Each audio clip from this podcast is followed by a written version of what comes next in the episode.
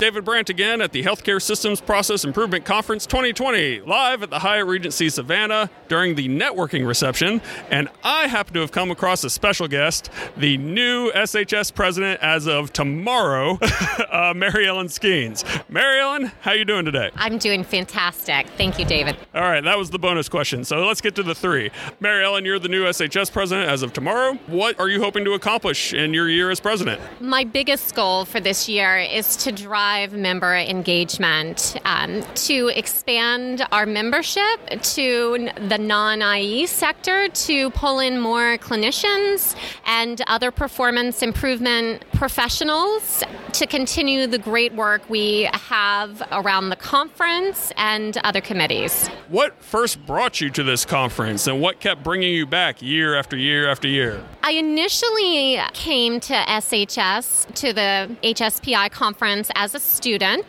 to learn, to understand more around, you know, various process improvement techniques and methods. The biggest benefit for me is by far the networking aspect. Uh, the connections I've made at the conference over the year have been invaluable. So it's just feels almost like coming home.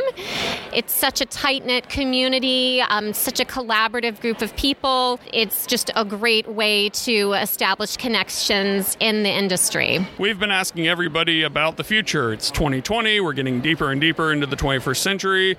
Obviously, if you watch news and you see the debates with the presidential election, healthcare is a big topic, a popular topic. What do you think the focus should be, though, about healthcare in the future? So it's no secret we have aging populations, we have sicker patients, and healthcare organizations are dealing with serious resource constraints. Um, so we need to continue our quest to do more with less.